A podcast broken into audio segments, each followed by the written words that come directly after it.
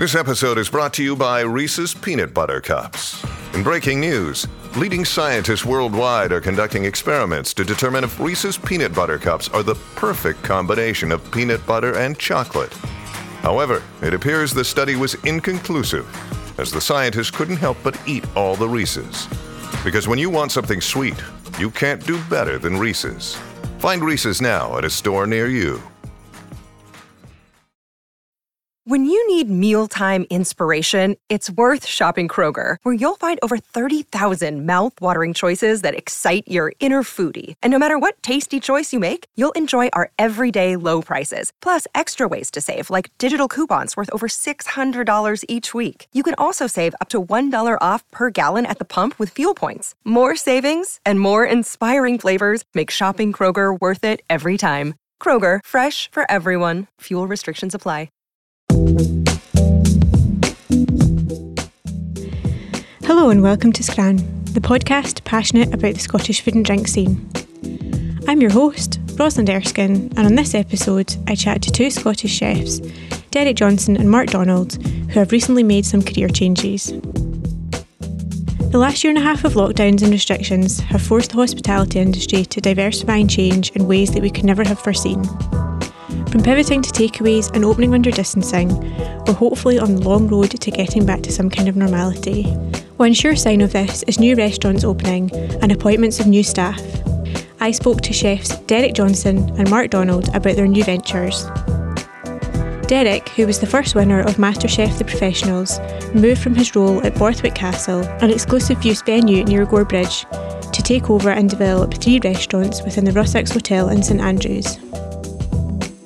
Further north, Mark Donald left his role as head chef of the Michelin starred number one restaurant at the Balmoral in Edinburgh to take on an executive head chef role at the soon to open Lalique restaurant at the Glenturret Distillery. Mark and Derek talk about their new roles, what diners can expect, how they got into cooking, and their career achievements to date.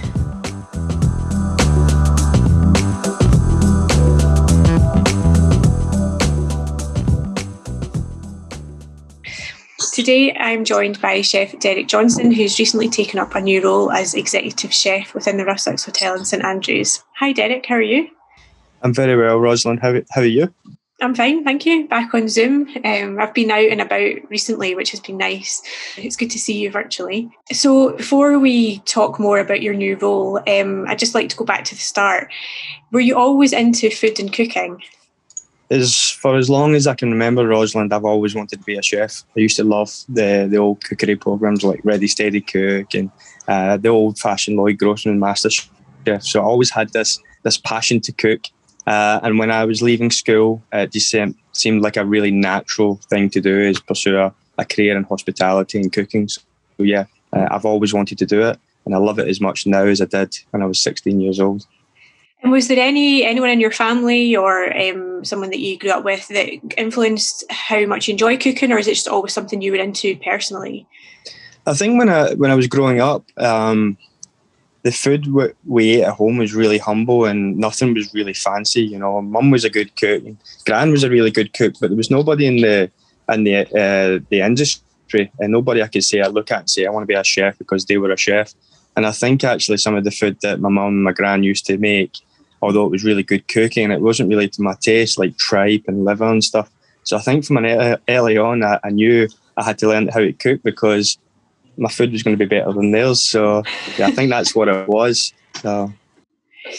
Um, and so you you knew you want this is what you wanted to do, and, and you went off to college. Is that right? Yeah, I left school uh, just before my 16th birthday, and I went to Glasgow uh, Food Tech at the time and uh, I, I, enrolled in a general catering course, and I just absolutely fell in love with everything about food and the techniques and simple things like chopping cucumbers, and that just seemed really interesting. And just being around the produce was really inspiring. So I spent three years at the college, and I was working part time in different little hotels and stuff around Scotland.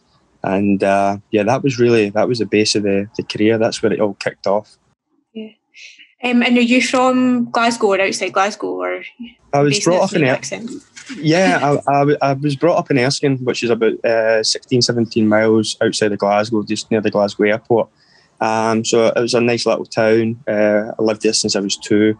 And uh, yeah, I just commuted into Glasgow quite a lot, into the city, which I loved. Uh, I miss Glasgow a lot, but um, yeah, I just commuted in daily in the bus, and I went to college, and that was it.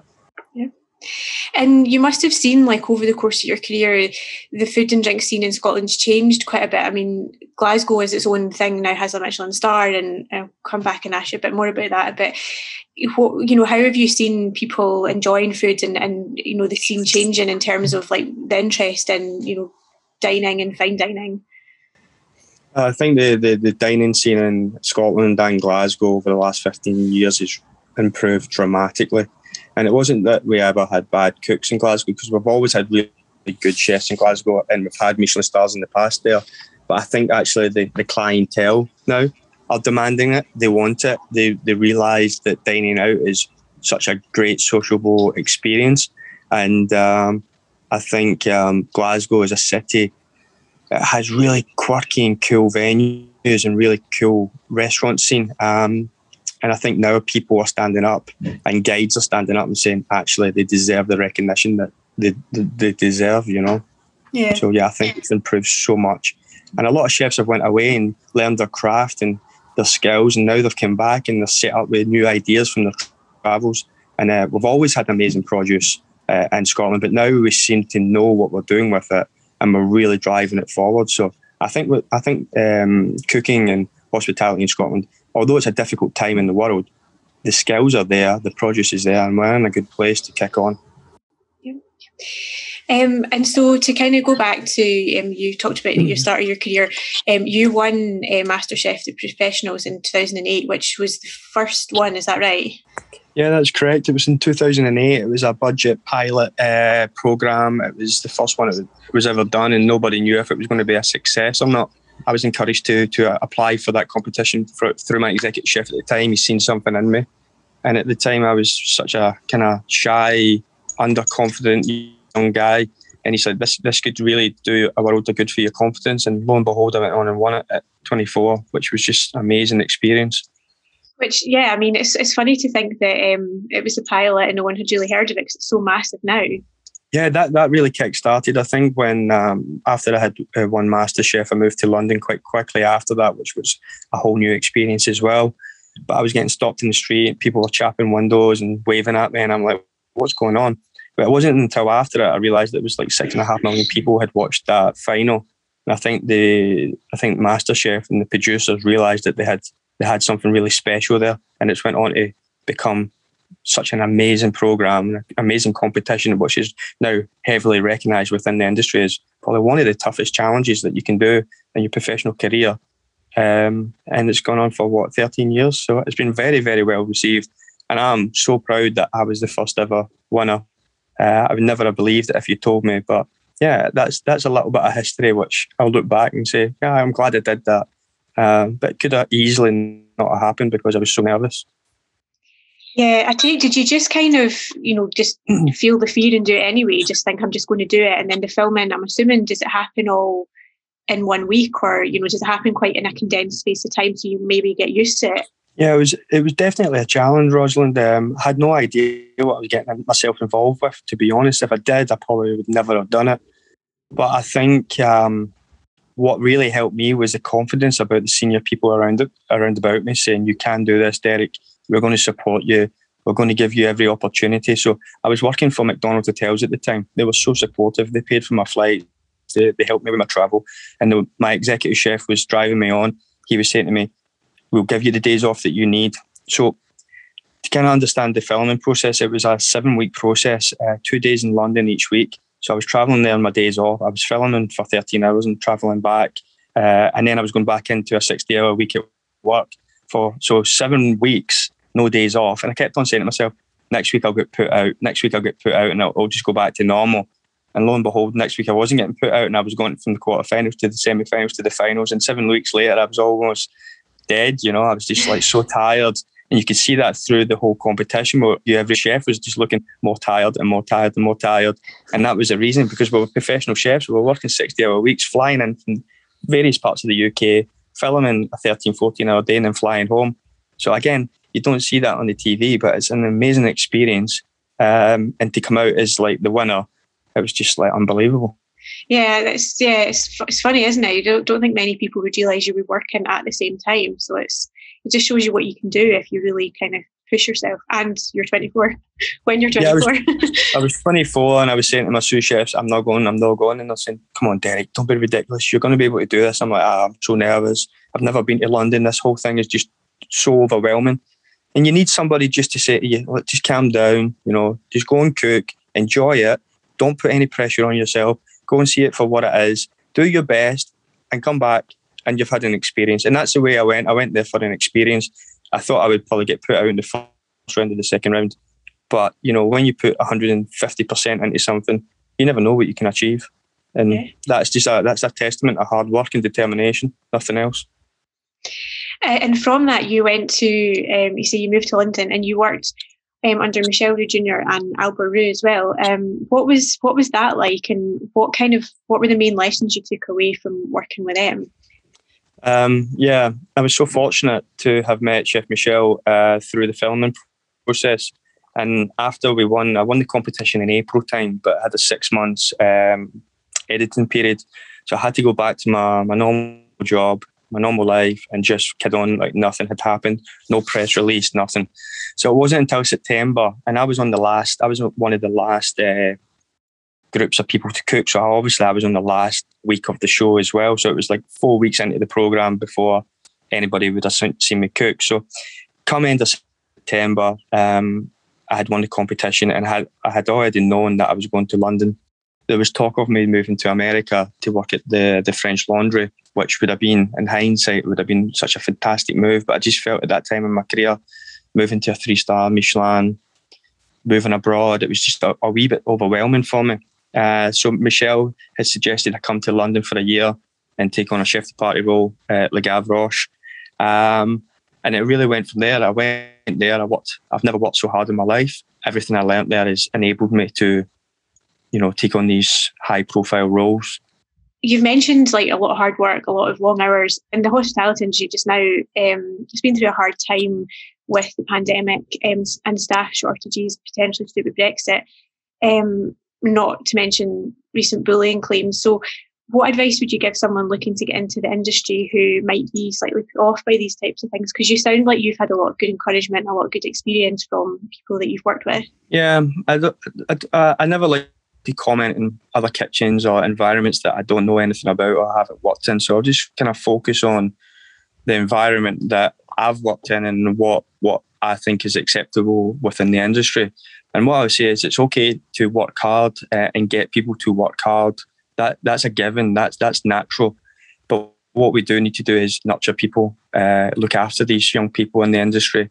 Um, from my time with the Roux family, that is something that was just part of the the ethos. You know, you people work hard for you, but you're always getting rewarded. You're always getting encouraged. You're always getting an arm put around you when you need it or you might get a little kind of nudge if you don't. But there's never there's never a place for bullying harassment. It doesn't matter how stressful the uh, the environment is.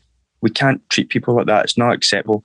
And I think now uh, doing things like this podcast, I would really like to encourage young people into the industry. We really need them. It's crying out for more more young people, enthusiastic people. It's such a wonderful industry, and we can give people such a great opportunity to travel and learn new skills but we always seem to be getting kind of um, brought back or dragged back with all these allegations, and it's not acceptable. And I think we all need to take a look at ourselves and how we can conduct ourselves and how we treat people because it's not 1980 or 1990 anymore. 2021, we should be treating people with respect and we should be really building the industry up again after such a horrible 16, 18 months. So yeah, I wouldn't I wouldn't be put off becoming in the industry because there's a lot of change, there's a lot of good people in it, there's a lot of people want to train and develop. And the bad side, it's always going to get publicity, especially when you're high profile. So I would encourage people still to come in. Uh, there's good people out there who want to look after people and get them to head chef level, sous chef level, and give them the skills. Yeah, that's uh, good advice.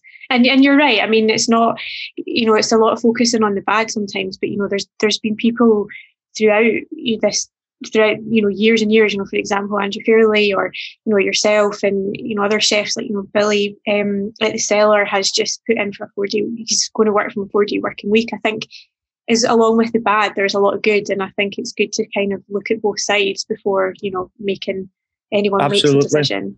Absolutely, I think the the chefs that you have just mentioned there are high profile high profile chefs who recognise the industry needs to change and they're willing to change in the good of their business and for other people's lives. We need to give young people work life balance. And yeah, I think the industry's changing a lot. People are recognizing that, you know, Sat Bains has done it, two Michelin stars, he's went to a four day week to an expense to his business. People are sitting up and saying, okay, our people are important. We need to look after them. And what can we do? Exactly what we are going to do at um, Rusacks as well. We're going to change to a five day week. We're going to give people set days off in 18. We're going to close for lunch. We're going to make sure that they're looked after, make sure that they get their food, they get, they get their breaks, they get their uniform. And, you know, we want people to feel like when they're coming to work, they're proud to work in these establishments. They shouldn't dread coming to work or feel overly exhausted but when they walk back in the door the next day. Yeah. Which you mentioned Rusacks there. So you've moved from Borthwick Castle, where um, you were head chef there, um, to Rusacks just uh, earlier this year. So what was it that attracted you to your new role? I think when I um, when I was approached by Chris Miller, a founder of White Rabbit Projects, uh, and he within about five minutes of talking about the project, I knew I knew my heart started to get you know you get that that that feeling in your belly that yeah this role could be for me. I think the the iconic building, which has just had a massive refurbishment, was um, a huge thing. You know, it's an iconic location.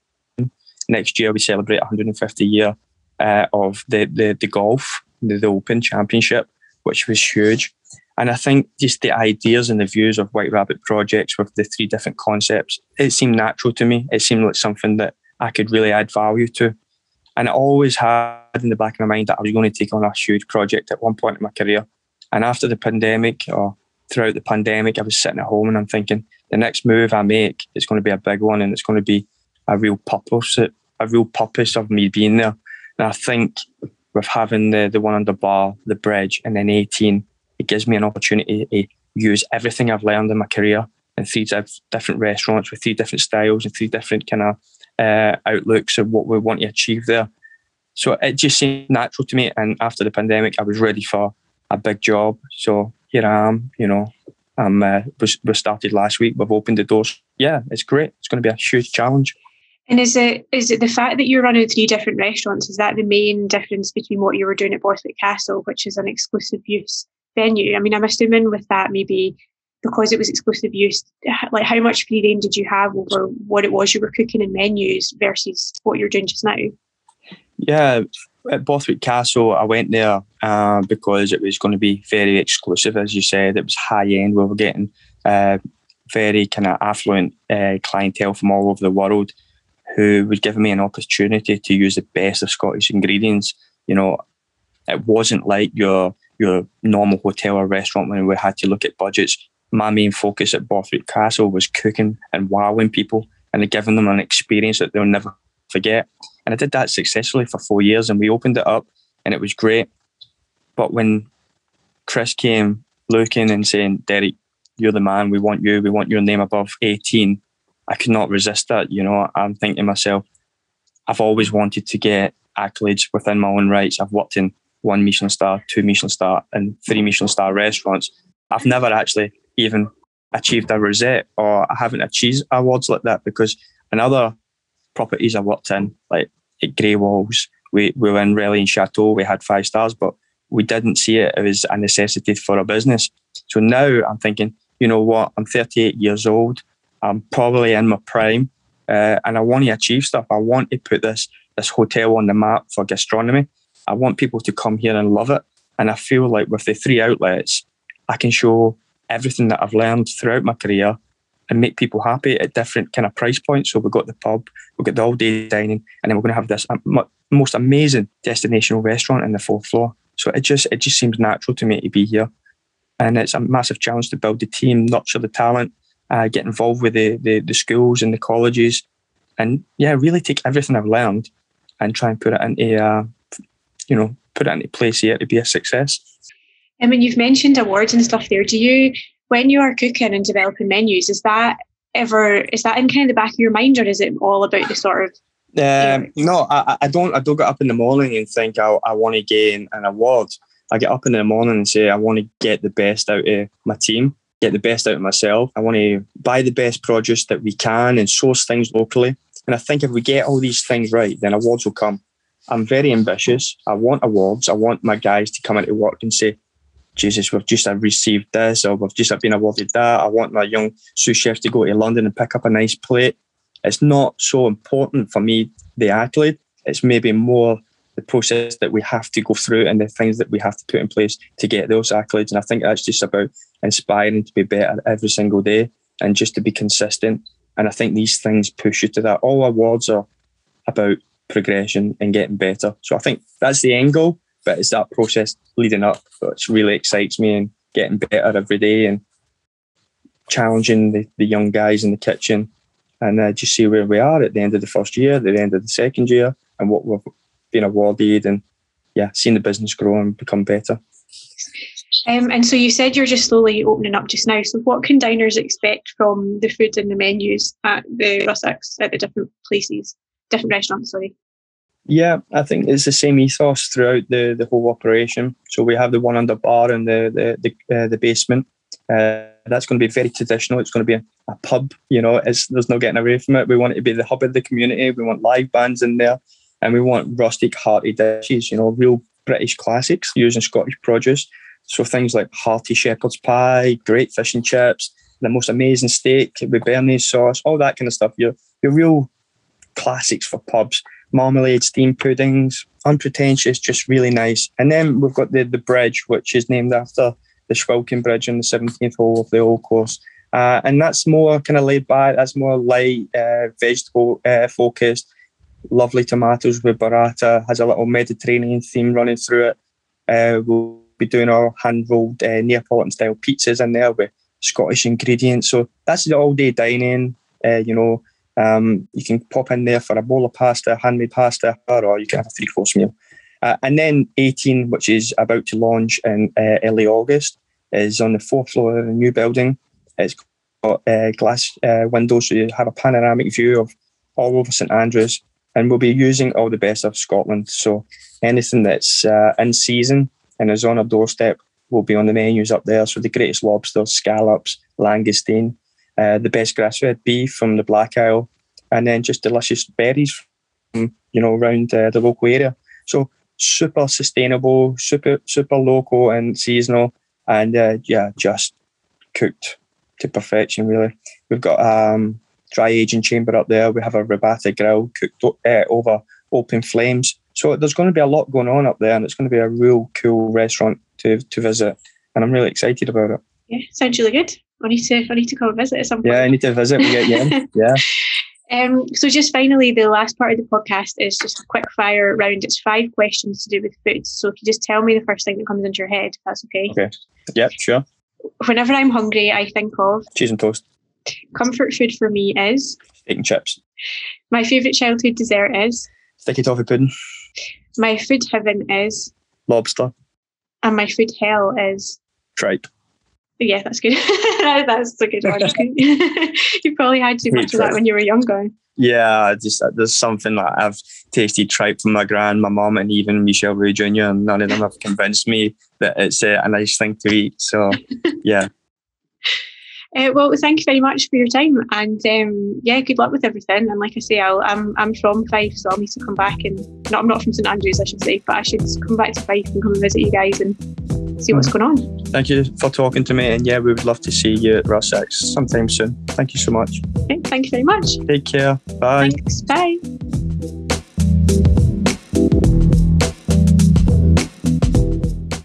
I'm now joined by Mark Donald, the executive head chef at the Lalique restaurant at Glenturret. Hi, Mark. How are you? I'm good, thanks. Rosalind, how are you? I'm fine, thank you. I've just had an amazing lunch cooked by you. Um, so, you've come from the Balmoral to uh, Glenturret. Can you just sort of tell us what was the appeal of coming here from, like, you know, a busy, well known city centre restaurant?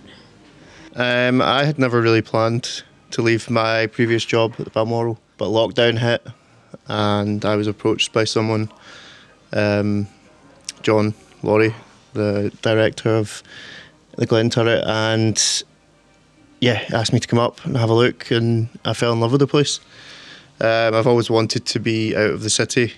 Eventually, I'm from the country originally, um, and I've worked in countless big cities. Um, and as fun as and exciting as they are, it's yeah, I've always wanted to just get back back into the sticks a bit. So, have you moved from Edinburgh to here? Uh, yeah, yeah. I moved up to St Fillans near Lochearnhead. Sheep and goats in my back garden. and stuff you can forage, which is what we ate today. Uh, yeah, um, wild strawberries, wild garlic, sweet cicely. Yeah, a big list. I'm not gonna I'm not gonna list them all. Um, but yeah, it's it's a bit of a dream here. And so, was like cooking always part of something you wanted to do? Like, at what point did you think, that I want to be a chef? Yeah, I mean, I've, I've always liked food. Not uh, that sort of romantic way you you do that a lot of chefs speak about when you know they're making fairy cakes with their gran. Um, it was more I just liked eat, eating well, and I got a job washing dishes um, for booze money when I was sixteen and uh, the chefs would go out the back and smoke. Um, and I would call them in when a check came on, and then I just stopped calling them in and started cooking. And that's that's how I got into it. I um, I got into I got into several unis, and I got I had an audition for the RSAMD in Glasgow, the acting school, and yeah, I just I just dinged it all to be honest, and uh, I just kept cooking and never looked back. And you said you're from the countryside, so where, where are you from? I'm from a wee village called Torrance. It's kind of countryside. It's near it's near some some other suburbs, but I mean, there's it's a farming village, so it's nice and big garden, and um, it's always nice to go home there as well. Yeah.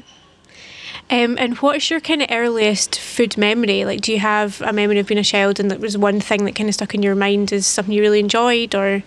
Uh, yeah, eating Zoom lollies with my granda on Helensburgh Beach. Um, yeah, I just remember the colours, the colour of the Zoom lolly, and it was my favourite when I was a kid. After that, and so obviously your previous show, you the restaurant had a Michelin star, um, and I've already asked this um, today, but are you guys is it something that you're focused on here? Like do you foresee this being like the first michelin starred restaurant within a distillery or is that not something that you really think about? I'd be lying if i said i wasn't i wasn't thinking about it but i'm not going to have my opening statement or anything as like we will get a michelin star in the first year or anything like that.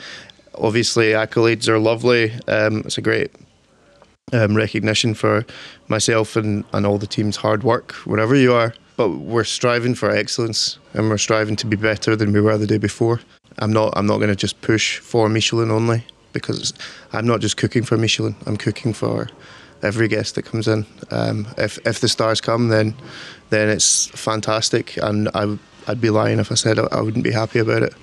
Um, but I'm not. It's not just the top of the list. It's it's not all I I come to work for. Yeah. And this is pretty like special and quite u- unique because you know there's lots of distilleries in Scotland and tourism you know, people come here to see distilleries, but this is not really like anything we've ever seen before. So was that, as well as living in the countryside, was that a bit of a draw to kind of create something that's is totally new to Scotland?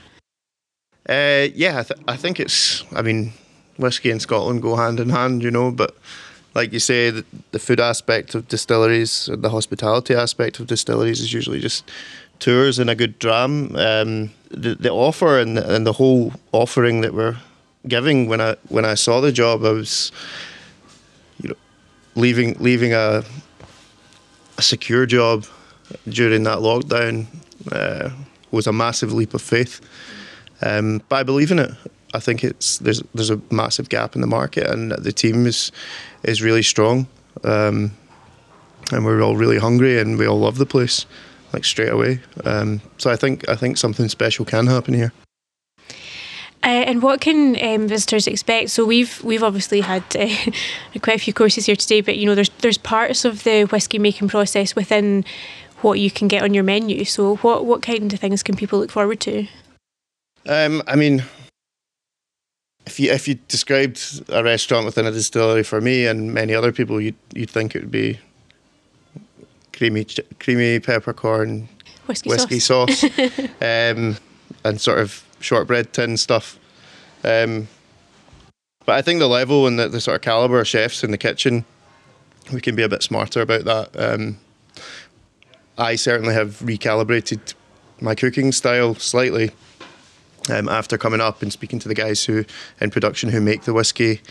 Um, just with the con- like the conversion of complex carbs into sugars and and how they do that from with bar- only barley and water. So we, we've taken that and we're making sugar syrups out of just barley and water, um, and reducing it and adding it to creams and crémeux and diplomats and things like that. Um, with great results. Um, so there's been a lot of development on that side of things. Um, obviously, walk 30 seconds over to the mill and get the barley and put it in our bread, which you had today. Um, but we're, we're, we're doing it subtly and cleverly because I'm, I'm fully aware and mindful that not everyone likes whiskey or, or barley. Um, but yeah, little, little hints and nuances in there. And well, your menu obviously is quite seasonal. What we've had will that change seasonally? So if I was to come here in summer, would it be completely different if I came here in the middle of sort of December? For sure, for sure. I mean, every chef has their sort of their go tos, um, but I don't really want to rest on my laurels up here. Um, it's carte blanche. I'm not. It's a it's a brand new kitchen, and it's a brand new team. Uh, so we can kind of do whatever we want. So I don't want to just put a menu out four times a year. I want to be changing it as much as possible. Um, I've got really good relationship with suppliers right now, um, local and past, um, and a lot of them have visited already, and they're, kind of in love with the place. So we've got a lot of backing, and there's a lot of belief from a lot of people. So um, yeah, we're, we're going to go full tilt at it and and keep changing and keep evolving. Uh, and your pastry chef, chef just won an award. Uh, how important is that to kind of sort of push that to the fore in terms of like you know, because the dessert we had was amazing, and the chocolates and things. Yeah, yeah, she's fantastic. Um, she Kaylee came uh, with me from number one, um, with a number of other people.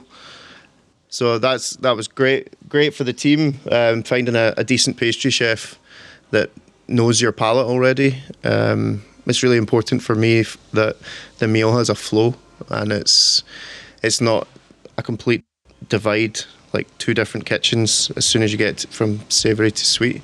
Um, and Kaylee knows my palate now, and we work closely together in the desserts. It's, it's fantastic having her on board, and she's going from strength to strength, and it's great that she she was that was recognised in in our recent award.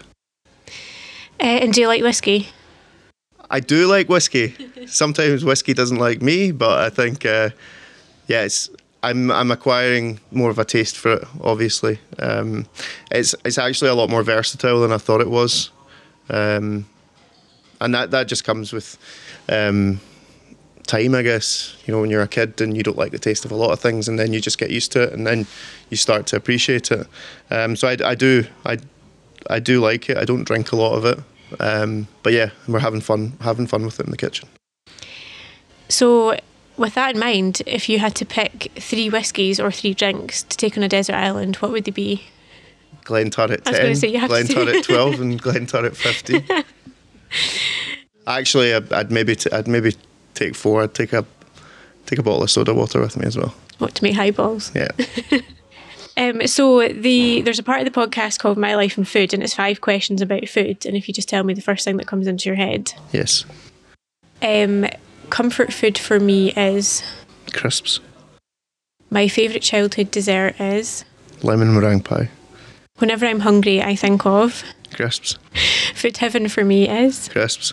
And food hell for me is not having crisps. What kind of crisps? Any crisps, really. There's the best ones are the co-ops, uh, irresistible sea salt and Chardonnay vinegar. That's it, yeah. Yeah, you're uh, you and Lorna McNee said that as well. Yeah. That's obviously a good. Yeah. Michelin star flavour. well, well, me and Lorna used to work at Fairlie's together, so we used to drive past the co-op. She used to pick me up in the morning. We'd drive past the co-op and then pick some up and then smash them on the way home. So you've influenced each other's crisps. Yeah, I mean, they're good crisps. Yeah, they are good crisps. They are good crisps, but they take the skin of your mouth off if you if you eat too many of them. But mainly all crisps. I'm just being honest. No, it's fine. Anyone who knows me will, will tell you. Um, so, is there anything else you'd like to add in terms of like what this whole experience, what you're doing now? I just really thankful for the opportunity, um, and hoping hoping we don't all get locked down again because uh, the kitchen team's ready to go. And are you doing anything like private events and stuff? Would you be doing, you know, weddings or sort of private functions here, or is it very much for the people coming to visit? No, not not right now. Anyway, I think down the line, obviously, we're a distillery. We sell whiskey as well as, as food. Um, so there will be, I'm sure there'll be collaborations, um, which which will be exciting. We're obviously partnership with Lalique as well. So if they come over and we do something, or they're displaying a new range, then I'm sure we will be doing something like that. But um, yeah, we have we have a cafe, obviously for after the tours. Um, for people visiting, they want something before they leave. Um, we'll be doing afternoon tea in this room. Um, the bar will be doing sort of whiskey, whiskey paired food, a lunchtime snacks, and then the dinner will be five nights a week. Okay, well, thank you very much. No problem. Nice to meet you. Thanks for having me. Thanks to Derek and Mark, and thanks to you for listening. I don't know about you, but I'm definitely hungry now. Please remember to rate, review, and subscribe. Scran is a laudable production that's co produced and hosted by me, Rosalind Erskine, and co produced, edited, and mixed by Kelly Crichton.